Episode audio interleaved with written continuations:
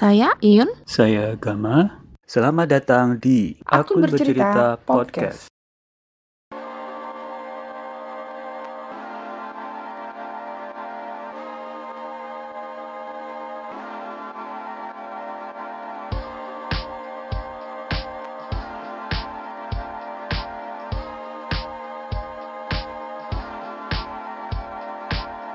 Di episode perdana ini, kita akan berdiskusi tentang apa sih spesialnya lulusan akuntansi. Apalagi nih ya, di masa seperti sekarang ini, dunia kerja katanya nih semakin bergantung ke teknologi informasi. Apa kita siap berkompetisi? Narasumber kita adalah Arizona Mustikarini atau yang biasa kita panggil Ona. Ona adalah lulusan akuntansi UGM angkatan 2003. Saat ini juga berprofesi sebagai dosen dan peneliti di Fakultas Ekonomika dan Bisnis Universitas Gajah Mada. Saat ini, Ona sedang menjalani kehidupan sebagai PhD Research Fellow di bidang auditing di Department of Economic and Finance School of Business and Law di Universities of Eger di Norwegia. Ona, menurut kamu nih ya, sebenarnya prospek lulusan akuntansi untuk bersaing di dunia kerja itu seperti apa sih? Wah, ini pertanyaannya sulit Yun karena satu uh, ilmu akuntansi ini ilmu yang sang yang berkembang dan sangat dipengaruhi oleh perkembangan teknologi sehingga dengan adanya perkembangan teknologi yang semakin pesat ada semacam wacana bahwa teknologi ini bisa menggantikan uh, akuntan gitu. Walaupun kalau kita lihat data dari World Economic Forum itu uh, akuntan sih masih jadi salah satu profesi 10 besar profesi yang paling apa namanya prestisius gitu ya. Tetapi ada juga riset yang mengatakan bahwa salah satu profesi yang akan yang rentan risikonya digantikan oleh teknologi itu adalah akuntan kemungkinannya bisa di atas 94% gitu. Nah, tapi kalau menurutku sih itu adalah akuntan-akuntan yang dia masih berkutat di ranah yang sifatnya bookkeeping dan repeating uh, repeating apa work gitu. Yang melakukan proses pembukuan, proses pencatatan yang sifatnya manual dan repetitif. Nah, itu memang dua dua dua sif, dua karakter manual dan repetitif itu adalah uh, karakter yang akan digantikan oleh teknologi gitu di masa depan. Nah, oleh sebab itu, challenge-nya sebenarnya atau tantangannya bagi bagi mahasiswa zaman sekarang uh, bagaimana dia bisa satu menguasai teknologi, yang kedua dia uh, apa mematangkan diri di di sisi judgement, judgementnya gitu. Terutama kalau kan kita tahu bahwa pencatatan akuntansi itu kan banyak yang sifatnya judgement ya.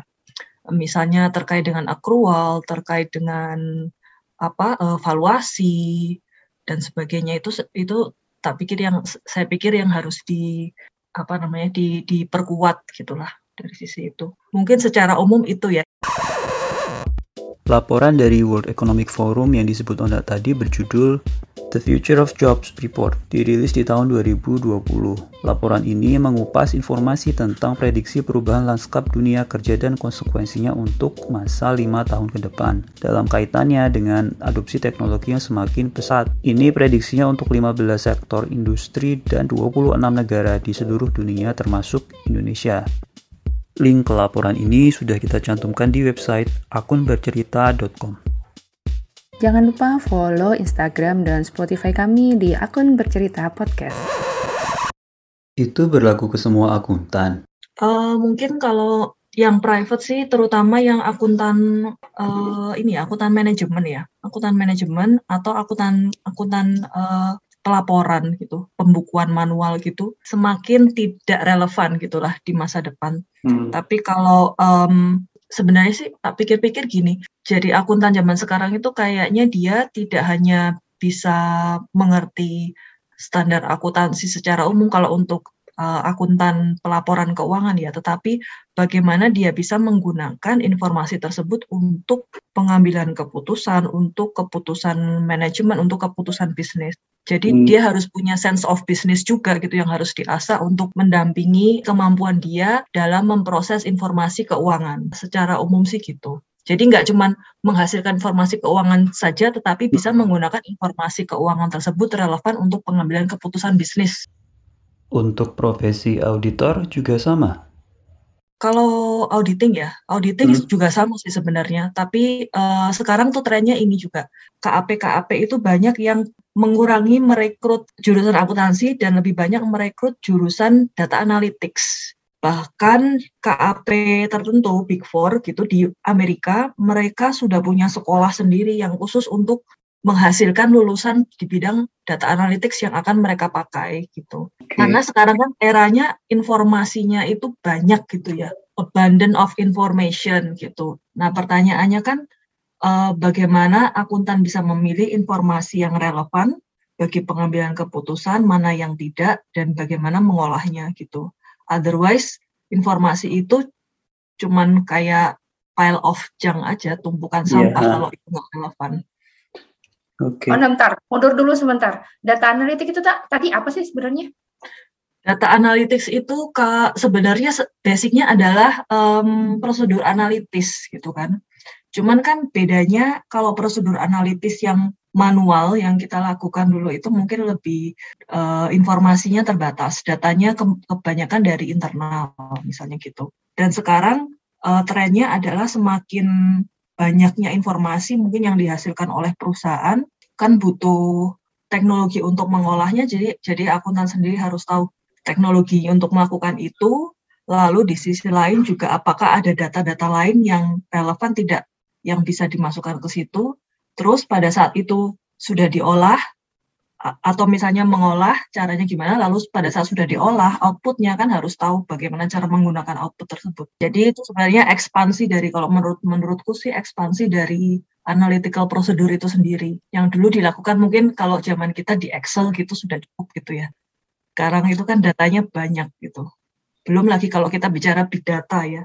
Yeah. walaupun ini masih di level kalau di akuntansi mungkin masih di level wacana tapi di literatur akademik itu sudah mulai dibahas, di bisnis, terutama di marketing itu sudah pasti dipakai gitu.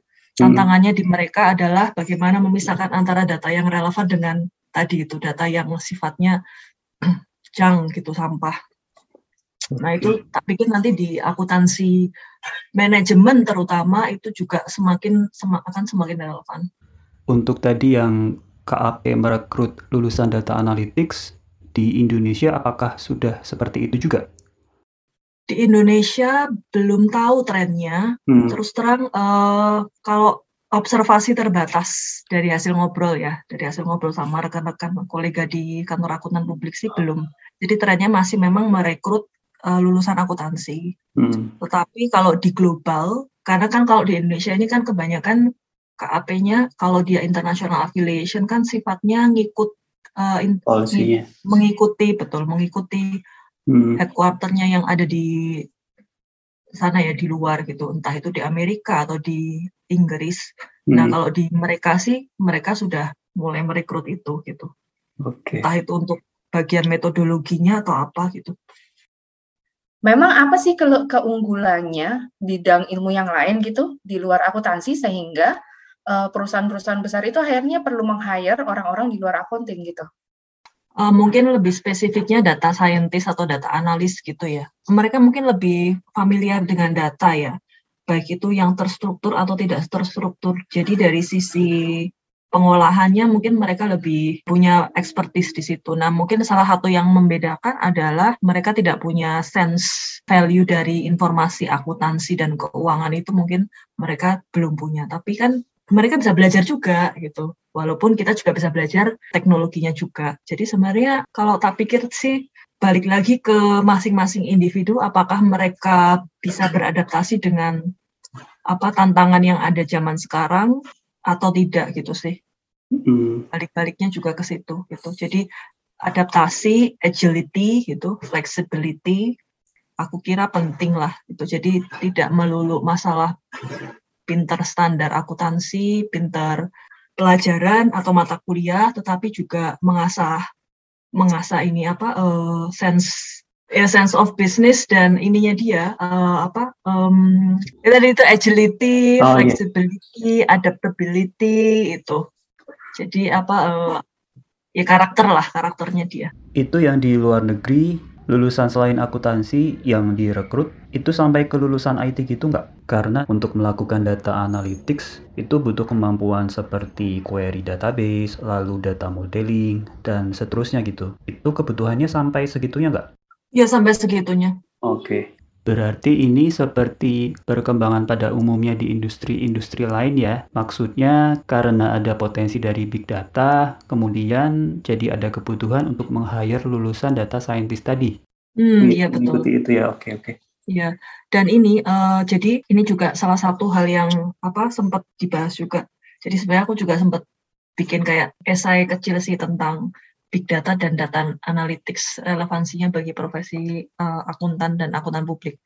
Nah, itu bisa jadi suatu saat nanti Google itu dia masuk juga ke bisnis uh, assurance gitu. Non assurance service mungkin, bisnis non assurance service, bisnis accounting service. Itu juga bisa karena penguasaan data mereka. Kan mereka sudah terbiasa dengan data tidak terstruktur nih. Terus uh. mereka masuk sebagai konsultan bisnis di perusahaan uh, untuk melihat bagaimana apa yang bisa mereka tawarkan ke ke perusahaan itu. Itu juga bisa gitu. Itu itu tak pikir saya pikir uh, ide itu sekarang sudah mulai di di apa namanya dibunyikan juga di bahkan di international hmm. international level ya. Mereka sudah punya ekspertis di data tinggal mereka ngerekrut ngerekrut akuntan aja untuk belajar dari sisi akuntansinya Ona menyebut bahwa bisa aja nih di masa depan Google berpotensi untuk menambah bisnis baru, yaitu di bidang auditing. Ini ia tulis di sebuah artikel yang berjudul Big Data Analytics dan Rantai Blok. Kesempatan atau ancaman bagi profesi auditor di era disrupsi teknologi 4.0. Rantai blok itu maksudnya blockchain. Itu tuh teknologi di balik cryptocurrency yang belakangan ini makin populer ya. Artikel ini merupakan bagian dari buku yang berjudul Revolusi Industri 4.0 dalam Reformasi Sosial Budaya di Negara ASEAN. Link ke artikel ini sudah kita cantumkan di website akunbercerita.com. Jangan lupa follow Instagram dan Spotify kami di akun bercerita podcast. Apa sih yang bisa kita apa ya keunggulannya lulus dari jurusan akuntansi ini dibanding dengan uh, yang lain gitu. Mengejarnya lebih susah yang mana? Kita ngejar yang ngejar ilmu data analitiknya atau mereka ngejar ilmu akuntansinya? Soalnya aku khawatir jangan-jangan ntar memang nggak ada keunggulan kompetitifnya lagi di lulusan akuntansi kalau gitu. Iya, yeah. itu pertanyaan yang bagus sih Yun. Um, sebenarnya itu juga sedang aku nggak tahu sih uh, apakah yang pertama mungkin industri sudah mulai melihat itu lalu yang itu kan dari sisi demand-nya lalu dari sisi supply-nya yaitu pengajarnya dan uh, institusi pendidikannya. Apakah mereka sudah aware akan hal itu? Sejauh mana mereka aware uh, atau apa uh, menyadari hal itu? Lalu uh, apakah ada mitigasinya atau tidak? Apakah ada perombakan kurikulum atau tidak? Gitu itu sekarang sedang masih masih dan sedang berproses. Tapi kalau di FEB UGM sendiri sih kalau mungkin Ion lihat sudah banyak mulai di sounding tentang uh, pengaruh teknologi terhadap profesi akuntan publik gitu. Meskipun levelnya ya baru diskusi dan wacana gitu ya. Kayak ini minggu depan nanti di apa di program magister dan doktor kita ada diskusi tentang ini implikasi teknologi terhadap profesi akuntan akuntan dan ya, akuntan lah. Gitu itu itu ada ada apa ada diskusinya gitu ada webinarnya. Pak Saiful Ali yang ngisi. Lalu kalau dari sisi implementasi ininya ya implementasi kurikulumnya itu eh, minimal kita memberikan pemahaman ke mahasiswa bahwa the world is changing gitu. Dunia sedang berubah dan uh, profesi atau jurusan akuntansi itu bukan lagi comfort zone gitu. Meskipun mungkin di level nasional UGM misalnya itu kita masih jadi salah satu apa jurusan yang favorit. Tapi pelan-pelan itu trennya mungkin agak sedikit bergeser gitu sih jurusan favorit. Jadi memang memang ada ancaman juga di situ. Nah, itu tinggal gimana kita bisa dari sisi pengajarnya juga beradaptasi terhadap hal tersebut. Misalnya tadi ada modifikasi kurikulum, ada sounding atau diskusi mengenai wacana tersebut, terus uh, mengintegrasikan itu ke kurikulum, misalnya belajar tentang kalau dulu audit dari sisi manual, sekarang kita belajar juga dari sisi teknologinya gitu. Tapi itu bukan ekspertisku. Nah, itu sih mungkin pelan-pelan. Tapi kalau yang enggak yang masih masih apa bisnis as usual ya sudah pasti nggak tidak tidak akan relevan sih. Semakin tidak relevan, semakin irrelevan. Katanya bahkan sekarang untuk mendapatkan gelar akuntan itu bahkan nggak perlu dari jurusan akuntansi juga ya, ya? ya. Bisa dari semua jurusan. Bisa, asalkan lulus lulus sertifikasinya. Tapi kan memang akhirnya balik lagi sebenarnya. Maksudnya apa sih yang bisa kita banggakan dengan kita menjadi lulusan akuntansi gitu. Ini juga ya aku ingin tanyakan ke Ona nih karena Ona kan emang berinteraksi terus nih dengan uh, dengan dengan dengan mahasiswa sekarang ya. Nah, kalau mahasiswa sekarang itu sebenarnya stylenya gimana sih? Melihat melihat masa depan pula. melihat karir itu seperti apa? Kalau dari sisi persaingan uh, ini posisinya sekarang masih agak blur. Kalau dulu mungkin lebih, kalau zaman kita mungkin lebih lebih distintif ya artinya jurusan akuntansi gampang lah gitu. Tapi kalau sekarang agak sedikit blur, artinya yang menyadari bahwa ada ancaman ya menyadari, yang nggak menyadari ya nggak menyadari gitu. Tapi bahwa ancaman itu ada, ancaman itu artinya sesuatu yang patut untuk diwaspadai ya, bukan sesuatu yang harus ditakuti. Diwaspadai itu menurut hematnya sih diwaspadai karena itu ancamannya ada dan itu sudah terjadi di negara-negara maju gitu. Karena mereka mungkin persaingannya lebih ketat kan, jadi mereka dulu nih yang kena. Kalau di Indonesia mungkin masih di dalam bubble. Uh, jadi yang membedakan mahasiswa dulu dan, dan dan sekarang adalah ya mungkin mahasiswa sekarang masih bisa sih dapat privilege, terutama di universitas-universitas yang ternama gitu, mereka masih punya privilege lulusan akuntansi, tapi untuk universitas-universitas yang mungkin yang reputasinya kurang, ya mereka sudah sangat mungkin mereka lebih terasa itu ancaman-ancaman itu gitu. Terutama bookkeeping sudah sudah hampir punah gitu mungkin ya walaupun masih ada tapi mungkin sudah menuju kepunahan. Mungkin bisa di aku nggak tahu datanya sih tapi kalau mau ditanyakan ke universitas-universitas yang uh, misalnya khusus untuk akuntansi ya itu mungkin mereka juga sudah agak struggling uh, mencari mahasiswa gitu uh, yang membedakan lagi mahasiswa dulu dan sekarang adalah uh, tentu tadi itu ya tantangannya lebih besar karena yaitu uh, challenge-nya tidak cuma dari lulusan akuntansi. Meskipun harus diakui juga opportunity mereka juga juga lebih besar loh ketimbang kita, waktu zaman kita dulu. Misalnya opportunity dalam hal meningkatkan kapasitas diri ya. Sekarang itu yang namanya international exposure, terutama di universitas-universitas besar di Indonesia itu sudah mudah, mudah sekali gitu. Jadi tidak ada alasan untuk tidak join, tidak mengikuti ke situ misalnya. Inter, salah satunya international exposure, salah lainnya misalnya lewat organisasi atau lomba, lomba itu udah banyak banget. Jadi uh, itu tadi venue-nya banyak, tapi challenge-nya juga banyak. Jadi tak, tak pikir inilah apa uh, opportunity and challenge to go head to head gitu. Tinggal gimana ini mahasiswa dia bisa memanfaatkan kesempatan yang ada.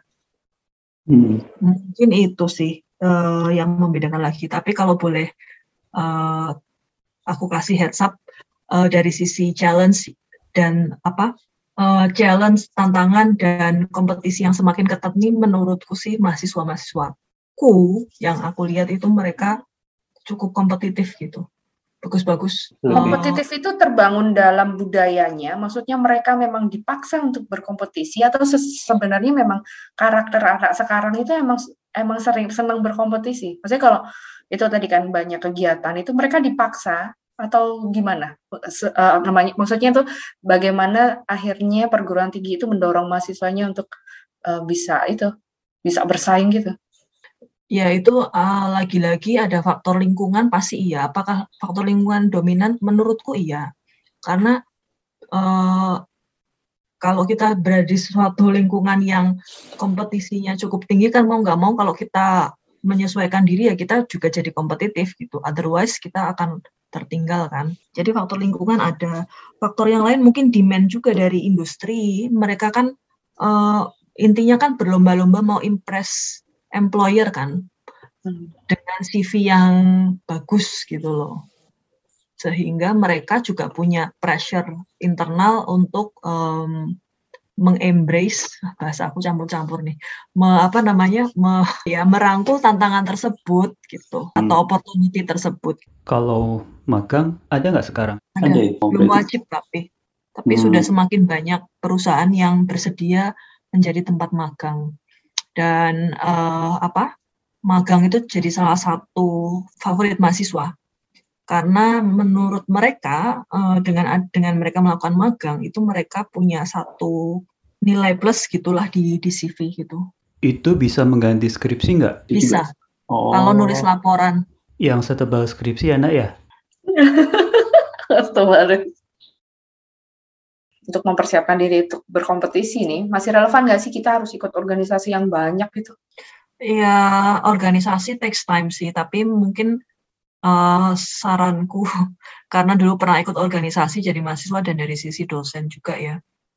Uh, karena kan mau nggak mau akademik itu juga penting ya. Karena kan pertama kali yang jadi screening uh, admissionnya itu kan GPA.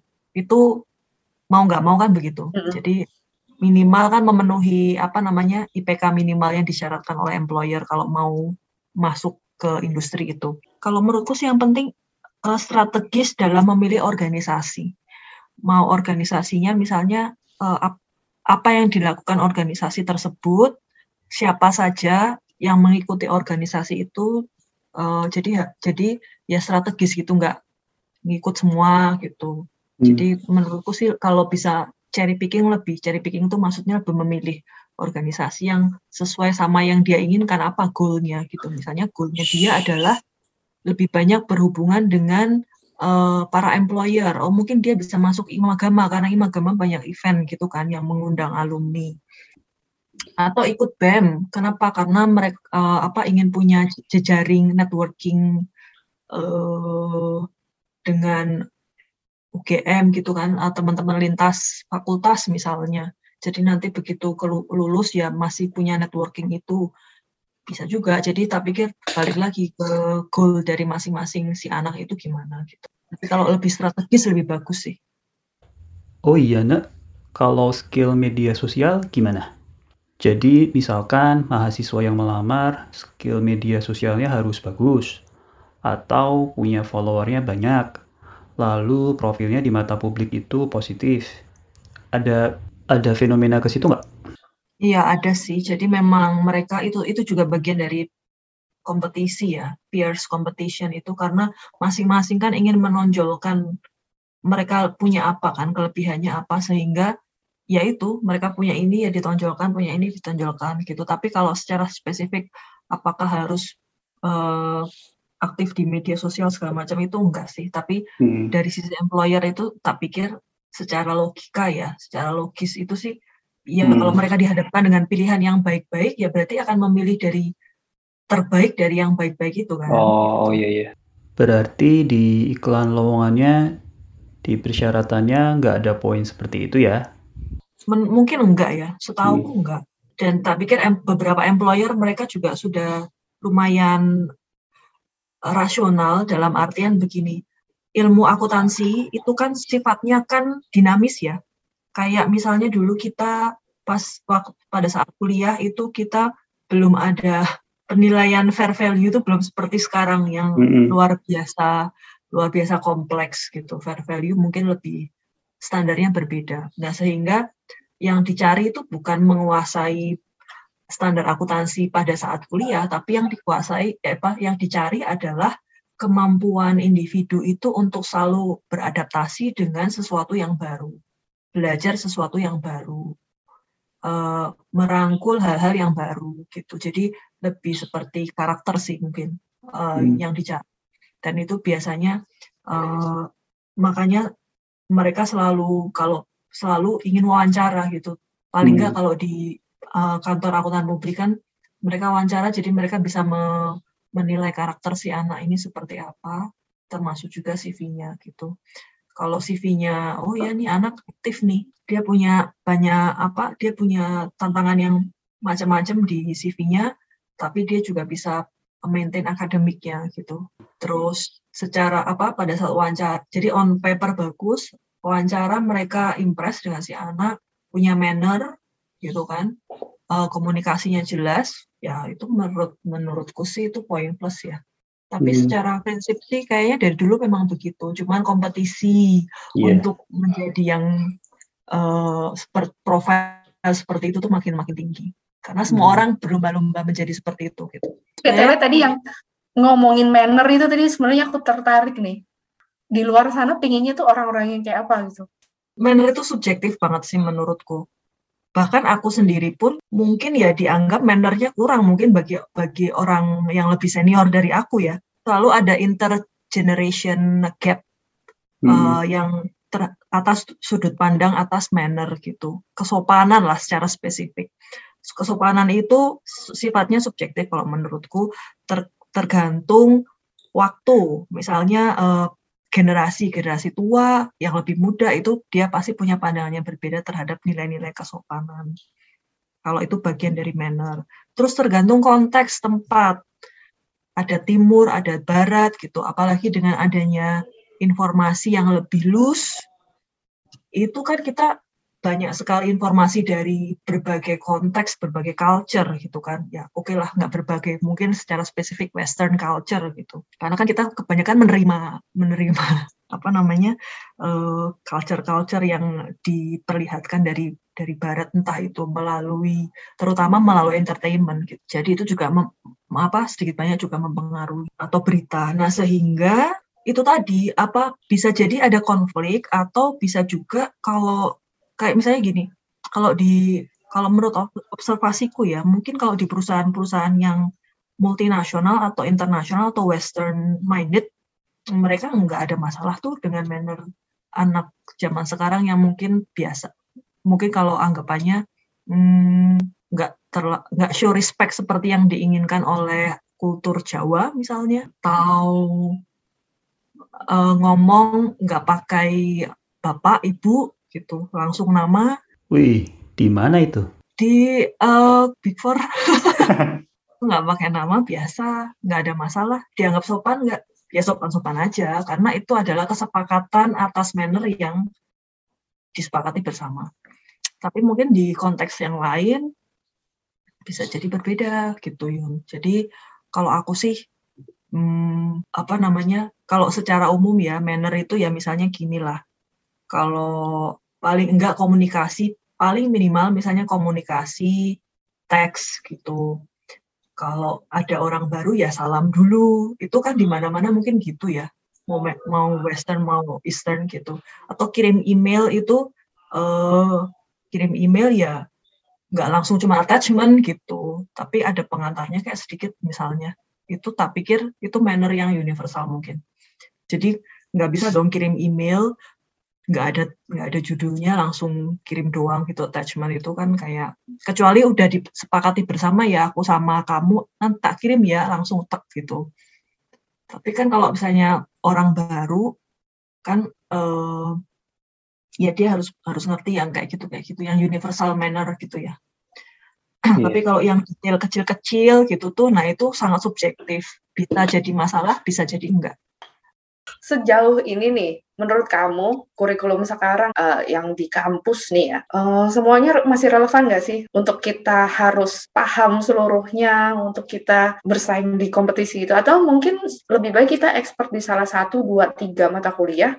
Menguasai semua mata kuliah itu kayaknya ide ide menurutku sih dari dulu tuh pun tidak begitu ya dari angkatan kita, uh, karena kan kalau mungkin angkatan kita uh, secara spesifik penjurusannya pada saat skripsi. Tapi kalau sekarang di ini balik lagi ke institusi, tapi kalau di institusi di Fakultas Ekonomika dan Bisnis UGM, mereka sudah diberikan semacam panduan lah, nggak wajib sih, tapi panduan kalau mau mau ke audit ngambil mata kuliah pilihannya ini, kalau mau ke syariah ini, uh, akuntansi manajemen ini, keuangan ini gitu.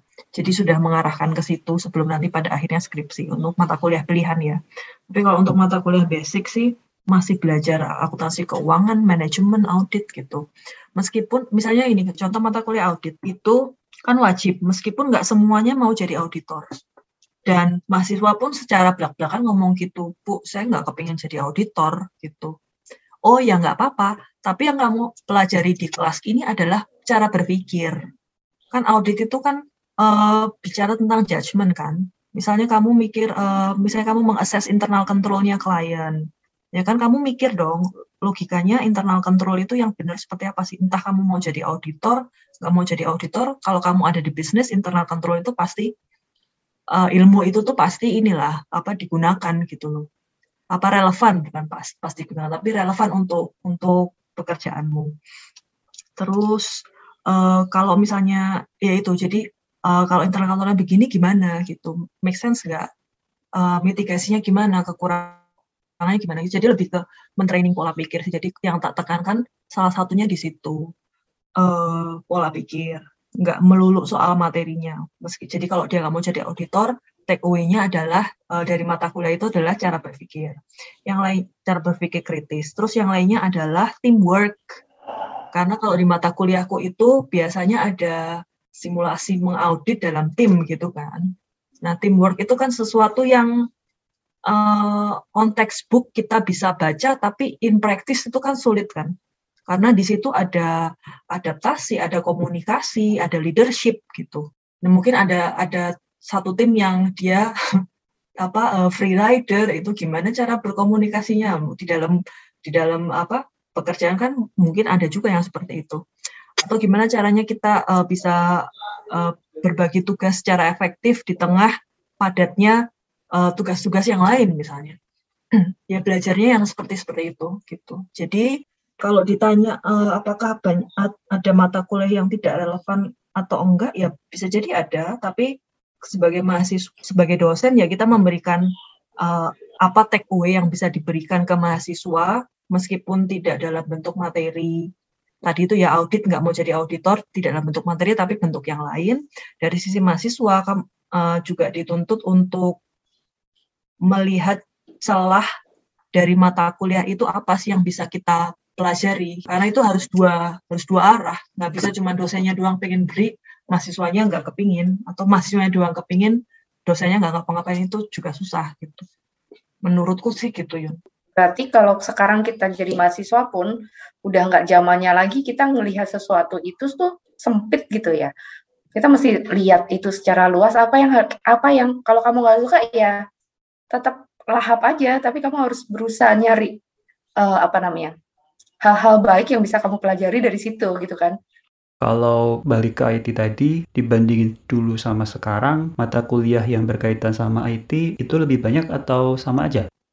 Lebih banyak Gam, kalau sekarang tuh ada uh, kalau kita kan dulu cuman SIMSIA gitu ya. Ya sekarang tuh ada uh, sistem teknologi informasi basicnya. Habis itu ada SIM, habis itu SIA, habis itu uh, eh, IT audit, habis itu ada ada lagi lupa Pak Sumi yang ngajar ada itu jadi ag agak lumayan banyak sih cuman hmm. menurutku kalau boleh di, di self kritis self kritik apa kritik diri itu kekurangan kita adalah uh, tidak ada tidak banyak tempat untuk praktik itu.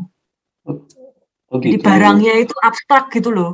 Oh. Barangnya tuh abstrak gitu. Jadi kalau uh, dulu ini kalau boleh compare sedikit ya dulu waktu di Monash itu aku juga belajar tentang ERP, ERP system, hmm. uh, enterprise resource planning dari sisi teori uh, hmm gimana sih ERP itu. Terus aku juga belajar pakai SAP-nya, SAP, hmm. SAP-nya. Yeah. Jadi aku tahu, oh iya, um, paling nggak mod, satu modul gitulah hmm. proses hmm. apa prosesnya tuh gimana sih. Mungkin nggak harus praktek, tapi paling nggak barangnya itu jadi lebih less abstrak gitu. Okay. Kayak misalnya audit itu, audit itu kan basically agak abstrak ya. At least pas aku dulu kuliah itu abstrak banget tuh pas kerja kan baru oh ini toh ngaudit itu tapi nah makanya pada saat kuliah itu aku mencoba pakai pendekatan ya kamu coba deh ngaudit gitu ngaudit institusi kecil-kecilan gitu. gimana sih yang apa sih yang dimaksud dengan assessment internal control gitu hmm. gimana sih prosedurnya inquiry bertanya oh ya kamu nanya sama si klienmu itu gitu berdasarkan guidance jadi bikin ada aku bikin guidance audit gitu nanti kamu nanya terus didokumentasikan gitu kan hmm. jadi oh, ada ada gambaran dikit gitulah kalau dari segi tugas kuliah atau diskusi di kelas kan sekarang startup makin banyak tuh itu dapat porsi lebih banyak nggak untuk studi kasusnya? Atau itu tergantung masing-masing pengajar? Kayaknya tergantung masing-masing pengajar. Tapi kalau misalnya bicara tentang startups in general, mungkin departemen manajemen mereka lebih banyak kasih insights ya. Dan hmm. salah satu yang dibahas kan tentang startups, entah itu dari sisi sisi mananya di manajemen gitu. Kalau hmm. di sisi akuntansi terus terang kita masih belajarnya tentang pelaporan korporat, corporate Oke, sama ya seperti startup. Hmm. Hmm, startup kan mungkin masuknya masih SMI ya. Hmm.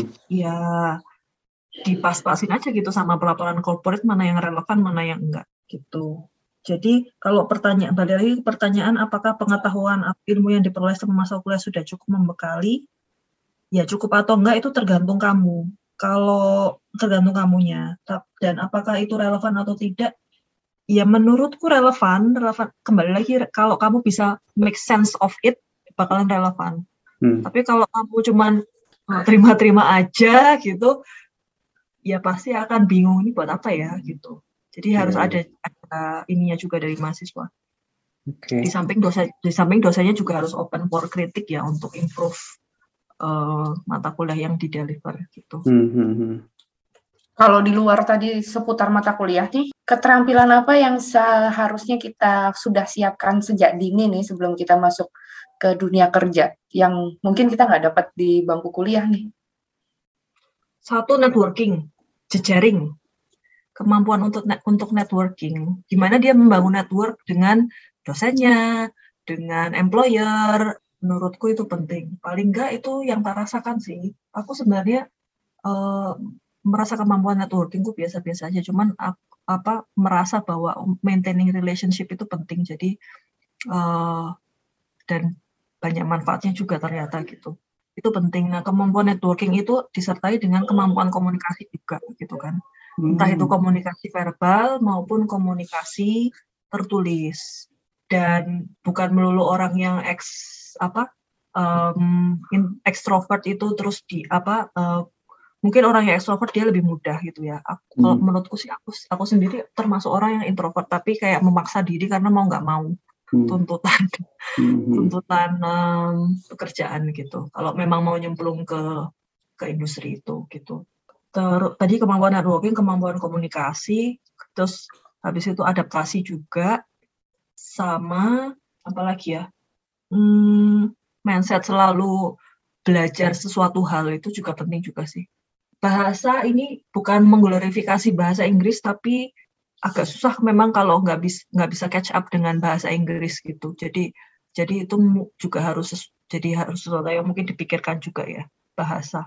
Bahasa Indonesia pun juga ya artinya kalau ngomong bahasa Indonesia juga bahasa Indonesia yang terstruktur terutama itu kalau komunikasi tertulis misalnya. Jadi uh, yang bisa dilakukan yaitu belajar pada saat ada tugas uh, bikin report itu jangan plagiat karena itu latihan untuk uh, kamu belajar apa komunikasi tertulis gitu. It's it's something that is designed to improve your skill gitu. Jadi kalau kamu plagiat you you cannot get the benefit of it gitu kan. Kalau critical thinking itu critical thinking itu uh, paling penting juga sih. Jadi uh, tadi mungkin nggak terlalu aku sebut karena itu kayak menurutku udah otomatis gitu tapi mungkin harus disebut dimension di awal ya critical thinking dan itu uh, dibangun itu tadi pada saat mengikuti kuliah selalu pikiran kita adalah uh, apa yang bisa kita ambil dari perkuliahan ini terus uh, apa namanya dan critical thinking itu juga nggak bisa berjalan kalau kamu menurutku ya kalau kita eksplorasinya kurang, eksplorasi itu bisa membaca misalnya, kalau kita punya literat, literasi yang cukup, membaca yang cukup, kita bisa ber, mulai berpikir juga gitu. Kok gini ya, kok gitu ya. ya kalau ya, dikasih ya. tugas ya dikerjakan dengan sepenuh hati, karena itu sebenarnya mengasah mengasah dirimu. Boleh sedikit lagi jam? Apa? Ini apa yang yang uh, tak perhatikan lagi ya masalah plagiat itu uh, sebenarnya uh, kalau dari sisi dari sisi aku baik itu aku pernah jadi mahasiswa maupun jadi pengajar itu uh, agak bingung juga sih sama plagiat itu karena ya oke okay lah pasti ada pressure gitu ya. Jadi kamu mau melakukan plagiat tapi di sisi lain kan akan lebih menyenangkan atau mem, puas gitu kalau kita bisa mendeliver sesuatu yang merupakan hasil karya kita gitu kan. Nah itu sih menurutku sense of pride of our hmm. work itu juga harus punya gitu. Jadi kita selalu pengen original, original gitu loh, orisinil. Kita hmm. selalu kepingin memberikan sesuatu yang orisin, original, orisinil okay. itu menurutku penting juga. Jangan suka plagiat, oke? Okay? Setuju ya? Hmm, gimana teman-teman? Udah mulai ada gambaran belum prospek kerja lulusan akuntansi nantinya? Intinya nih ya, teman-teman besok akan bersaing di era di mana informasi itu semakin berlimpah. Sebagai lulusan akuntansi, teman-teman mestinya punya opportunity yang lebih besar untuk menguasai sense of business tersebut, yaitu bagaimana kita bisa memanfaatkan informasi yang berlimpah itu demi mencapai tujuan perusahaan atau mungkin organisasi di mana kita akan bekerja besok. Tapi jangan lupa, teman-teman harus menjadi lulusan akuntansi yang punya berbagai skill dan keahlian seperti yang tadi yang dijelaskan oleh One. Demikian tadi diskusi seru kita dengan Arizona Mustikarini, pengajar di Fakultas Ekonomika dan Bisnis Universitas Gajah Mada. Versi lengkapnya, teman-teman juga bisa kunjungi website kami di akunbercerita.com. Jangan lupa follow Instagram dan Spotify kami di akun bercerita podcast. Sampai ketemu lagi di episode selanjutnya yang pastinya tidak kalah seru. Sampai ketemu di akun bercerita podcast.